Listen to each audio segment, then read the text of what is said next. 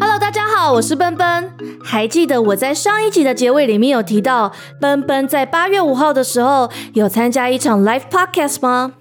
今天就要来上架那一集节目了。跟我同组的有最强背景音的葱花，还有在里面扮演催眠师凯文的王子，以及擅长做手工艺、担任刺绣工会成员的仙草姐姐，还有说书人心仪。那天的状况是，每一组都会抽两个主题，当天就会以这两个主题来录制节目。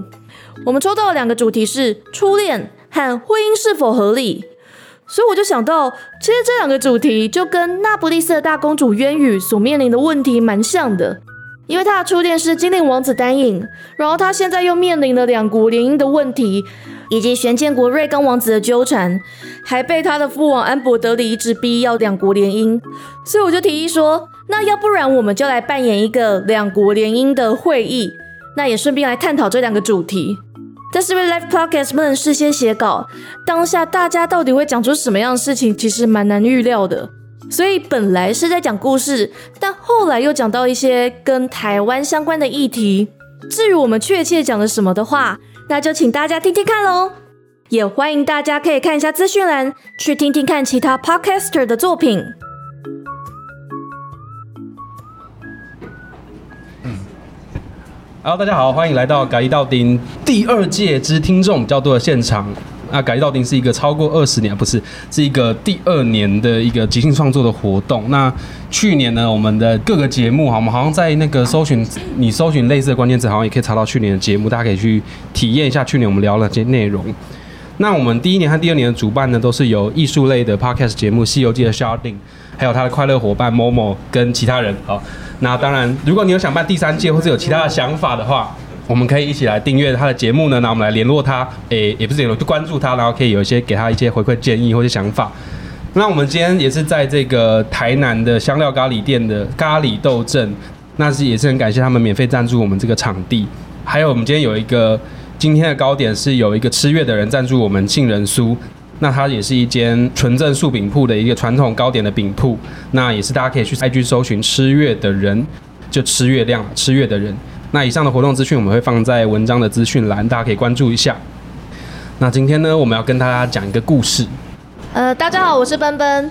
那我今天要讲的故事呢，是有关于两国联姻会议。那这个故事呢，是在那不勒斯王国的王城里面呢，原本是充满一个优雅的氛围，但是在一间议事厅里面变得闹哄哄的。只听得安博德里国王说：“今天我召集各个工会的代表和说书人，是因为邻国王子提出联谊的要求。站在我国经济和国力的立场，我是喜欢这个孩子的。但现在，我想听听各个工会的想法。呃。”因为他有提出矿石的交易，那请水晶工会的人来讲讲。是。各位。有什么问题？各位代国王国王各位代表大家好，我是来自水晶工会的代表。那我的名字比较特别，我的名字跟水晶没有关系，我的名字是葱花。是。是更是一个植物的名字。对，那今天我们就是来要讨论这个蛮严肃的议题，毕竟贵国的公主要联姻了嘛。对。对对对。而且因为邻国的王子会进贡矿石进来，所以想听听你的说法。好好，那我待会再来娓娓道来我们今天的想法。那我们来看一下今天在座其他的代表。哎，这一位是哎，我们之前是不是有见过？就你有借助我们水晶有进行一些灵性的活动哦，我是催眠师凯文。啊，凯文是催眠工会吗？对，催眠工会。请问你是不是之前有来王宫里面催催眠过老王后？嗯，有有有，为他进行灵性的疗愈。是是是是，了解了解。好，这位这位是，我是来自刺绣工会的仙草姐姐。仙草姐姐是？对。好，就这样吗？呃，您还有其他的说法吗？没有其他的说法。今天很开心来到皇宫里面。好，好，剩下最后一位了。我是说书人。我名字还没想到，名字不重要。嗯，说书人嘛，说书人不能露出名字。好，他知道太多了。那我相信您已经听过有关于两国联姻的说法了吧？那有关于您对于婚姻有什么样的看法吗？您觉得婚姻是合理的吗？哎呦，婚姻哦，我觉得没有什么合不合理的、啊。以我去那么多国家说书的经验，哈，什么商业联姻啊、结婚冲喜啊，还是长辈希望希望看到孙子啊什么的，什么理由嘛都有。那这个就是我们每个人给自己生命选择课题呀、啊。啊，你如果选择，就是好好去处理它嘛。可是我觉得今天遇到这个问题啊，就是你们公主不是要跟王子联姻吗？是，她有出自于她自己的意愿吗？唉，那孩子跟我说，他想用文化治国，但是没有经济，哪来的文化呢？对，因为我觉得，我觉得结婚这件事情，其实在我们在这边的看法，它其实是要出自于就是双方的意愿。那结婚这件事情，它保障的是可能两方可能在医疗上面，或是可能有特定的财产上面，就一些法律上面的议题。所以可能在我们这边呢，如果要结婚的话，就这件事情是必须双方都要知情同意，都要了解到，呃，他们彼此之间可以获得什么样的权益，那再去结婚。对，但是是所以这是我给贵国公主要联姻这件事情的一点小小的看法。那这样的话，如果我请催眠师来催眠他去跟王子联姻的话，这样是好的办法吗？如果违背他的潜意识，他以后是不会幸福的。婚姻的问题就是期待不对等。我觉得婚姻应该要像保险一样，有家事保险、乙事保险或丙式保险。你应该要有，你要对你跟你另外一半能理解说你们到底是签的哪一种，是男生付出所有的金钱，女生做所有家事，还是怎样？不要婚前一套，婚后一套。我接受太多个案的抱怨和哭诉，都是这一类的问题。你说是来自于他们的遇到不对等的状况吗？呃，期待的不同，你说他结婚之后跟他原本期待的方式不太一样。可是如果是签订契约的话，有办法在他们签订完契约之后就完全按照契约这样走吗？所以一定要有很好的解约机制啊。好，你说解约，你说成那个罚金之类的吗？违约金？应该是说要有做解约的准备啊。嗯，对啊，就是要让这个社会是很容易解约，也不会说好像一个人生就失败了，或是嗯孩子没办法受到良好的教育那你现在想解约吗？啊。还问你想不想解约？他没绑约，还没绑约，还没绑约啊！抱歉啊。可是这会跟我们刚刚在那个会前会讨论的一样，就是是不是财产上面，如果法律对于婚姻财产上面的保障，跟那个你刚刚说契约的概念嘛，有点类似，因为婚姻也是一种契约。那这样的话，是不是我们结婚的目的是为了离婚？这样是有点，就是会让人觉得，哎、那为什么要结婚？既然我们已经设定成要离婚了，嗯，我是支持不婚的人。你说你们的刺绣工会，对，因为我们是手艺人，我们大家都是蛮自由的，就是一个觉得不应该由婚姻去绑住双方的一个幸福。对，所以就是只要你这当下的感觉对了，就是可能可以去选择对方。然后如果是没有感觉，我们就可以说好，就是离开对方。但这样必须你们双方都是在一个很理智的状态，对不对？是，而且我觉得，如果像他之前那个催眠工会的人说的，就是要签订条约，对我们手艺的人，我们就是一个很感性的，我们就觉得这个是太复杂的事情了，我们没办法去接受，所以我们就觉得说，很多时候是人跟人之间的选择，跟他相处就是一个当下的感觉，然后我们不会去想到一个很遥远、很遥远的事情。可是这必须双方都要有成熟的认知，对，没错。才有办法建立这样的选择。没，错，但是如果一旦开始觉得就是先交往的时候，发现的双方的想法或者理念不同的话，也会很快的，就是还没有办法进入到下一个阶段这样子。是是。那你的看法应该跟说书人差不多。对我可能跟他有志一同，对，他也是以一个比较感性的立场出发了嘛。没错。对对对嗯所以说书人有什么想法吗？嗯，我听说公主好像还是蛮挂念她那个初恋的，哎，要跟初恋结婚吗？你是说她是她虽然现在要被跟王子联姻这件事情，可是她违背她自己心中的本意，她反而要去被强迫要跟初恋在一起。但这件事情就以你们两个比较感性的立场，她违背她自己心灵的自由，去受制于这个社会给她的规定。这样是很可怜的。啊，看国王，这是国王规定吗？等一下，是刚刚国王因为太生气，所以已经离席了，所以现在由首席大臣你来代替他。直接代替他。是是是，对，好，关于公主的部分呢，是因为她其实初恋算是我听说是什么精灵王子，我是不太相信啊。但是呢，国王那边的想法是他希望可以跟另外一个国王子结婚。那如果是以经济上考量的话，其实我会觉得，其实婚姻应该就是以财力的考量为主。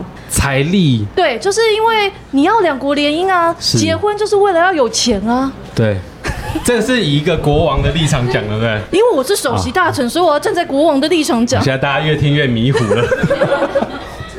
原来如此，这比较对，这比较像企业并购，会双方要得利，王子和公主都是其中的棋子。哎，那对我想问一下，王子有开心哦？王子非常的开心。王子非常开心，王子很。喜欢公主，哦，他喜欢公主有。钱吗？啊，王子帅吗？王子帅吗？王子现在是海龟汤，呃，武力高强，武力高强，王子外表不重要啊，不重要。对，这个问题其实今天我刚好也有就在我们的工会有遇到一样这个问题，因为有人来咨询嘛，她就有问说，她跟她男朋友走了很久了，但是她突然间在某一个瞬间，她不知道要不要跟她男朋友结婚，对啊，我但是这个问题她她就有问我这个问题，那我给她回馈是，我就继续跟她聊，去找到说，那她。对于这个问题的原因，到底是出在于他们的感情问题，还是有其他的原因导致说她有产生这样的结果？她的想法我不确定，说大家会不会遇到，就是他会觉得说我我跟这个人在一起，我到底要不要就跟他走到最后？我有没有自由再去选择其他的权利？他就在面临这样的两难，我觉得他应该是不够了解他自己。他不了解自己真正想要什么。对，没错，他还没有寻找到真正的自己。如果他找到自己真正想要的对象，或者是一个感觉、很一个信念，他自己很明确的话，其实他就知道跟那个人对方相处的时候，他就会立刻知道说，哦。他我会不会继续跟他走下去的这个嗯感觉？当你够了解自己，清楚要要的是什么的话，你会很知道这个答案，而不是透过别人来去跟你指引啊，说，因为那毕竟是别人的看法跟别人的观念，而不是你自己本身的深层的意愿，或者是，而且我觉得有一点是，每次来咨询的都会是只有单方，嗯，但是你没有去听听我没有看听到另一方的想法。对，可能是另一方的说辞可能会跟当事者的说辞是决然不同的。，对，因为就像罗生门一样，同样一件事情，就每个人都是不一样的。会有一个偏颇的一个对，没错，没错，所以嗯这是很难去给他正确的指引说，哦，要结婚不结婚，要选择或不选择这个这样子。我发现，而且我发现，在现在年轻人哈，应该说年轻人嘛，嗯，你怎样算年轻？年轻人，二十岁、三十岁，年轻啊就可能现在二三十岁这一代，好像面开始会越来越多去思考说，就是婚姻到底有没有这样的必要性？我们没有被催眠呐、对，我没有被催眠，是真的会开始有这样的想法出现。很多人不不登记，不办婚宴，对啊，对对对只，生小孩。啊，哎，怎么后怎样？有有后面那一段吗？好突然哦！小孩就这样生的。对对对，对我有一个朋友，我们我们有个朋友是他，他有办婚宴，因为但是我们中华民国毕竟还是登记婚嘛，才登记形式，你一定要登记才是法定的夫妻。但他是在呃，他是仪式，他有举办这样的仪式，可他们并不是法定的夫妻。但我是给他建议啊，就如果你真的还是要跟这个人走到最后，我还是保持我的观点嘛。我的观点是，如果你跟他要到最后的话，因为毕竟到底为什么要结婚？我刚刚只有讲医疗方面，可是我没有讲没有讲为什么。因为如果你今天开刀了，呃，你你要签同意书，但这个同意书可能要你自己本人要同意。但如果今天是失去意识的状态，等于说我没有办法签署这样的同意。那如果又没有呃法定代理人，没有家人，没有人帮你签署的话，我在医院医生也没有办法对我手术。对，所以会可能会在医疗方面的话，会需要有另外一个法定亲属来帮我行使这样的同意权。所以我是建议我那个朋友说，你们真的是确定之后要继续走的话，有一个人互相的互相照应也是好的啦。对，只是当然我们现行的法，啊、我刚刚讲中华民国对不对？不对，是水晶工会啦。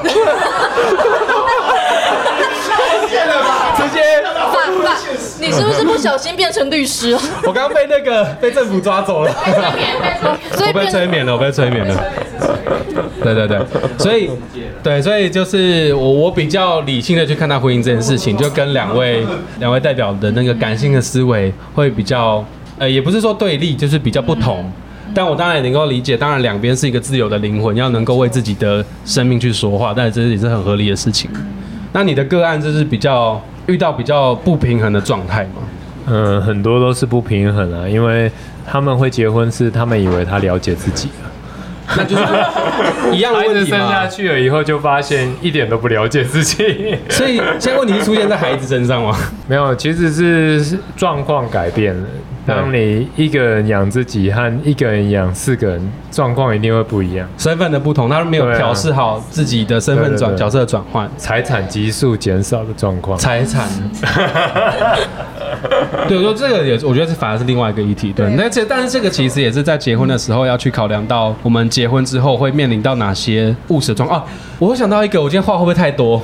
没关系，因为我嗯，因为我想说你是水晶的嘛，然后 有懂很多的法律，然后刚好我们的题目叫做婚姻是否合理，然后还有初恋，所以感觉可以从法律的部分来谈这个议题。你们会觉得这样回应到我刚我今天遇到那个个案好了，你们会觉得跟一个人初恋就一定要跟他走到最后吗？就是我今天那个朋友的问题，说书人觉得呢？回应你那个个案，我觉得，我觉得这个个案他可能会觉得，哎、我是不是看的事情没有那么多，看的人没那么多？那这个真的是我想要结婚、想要走下去的人吗？那我觉得我也很同意仙草姐姐讲的，就是真的知道自己要什么是很重要的。所以其实。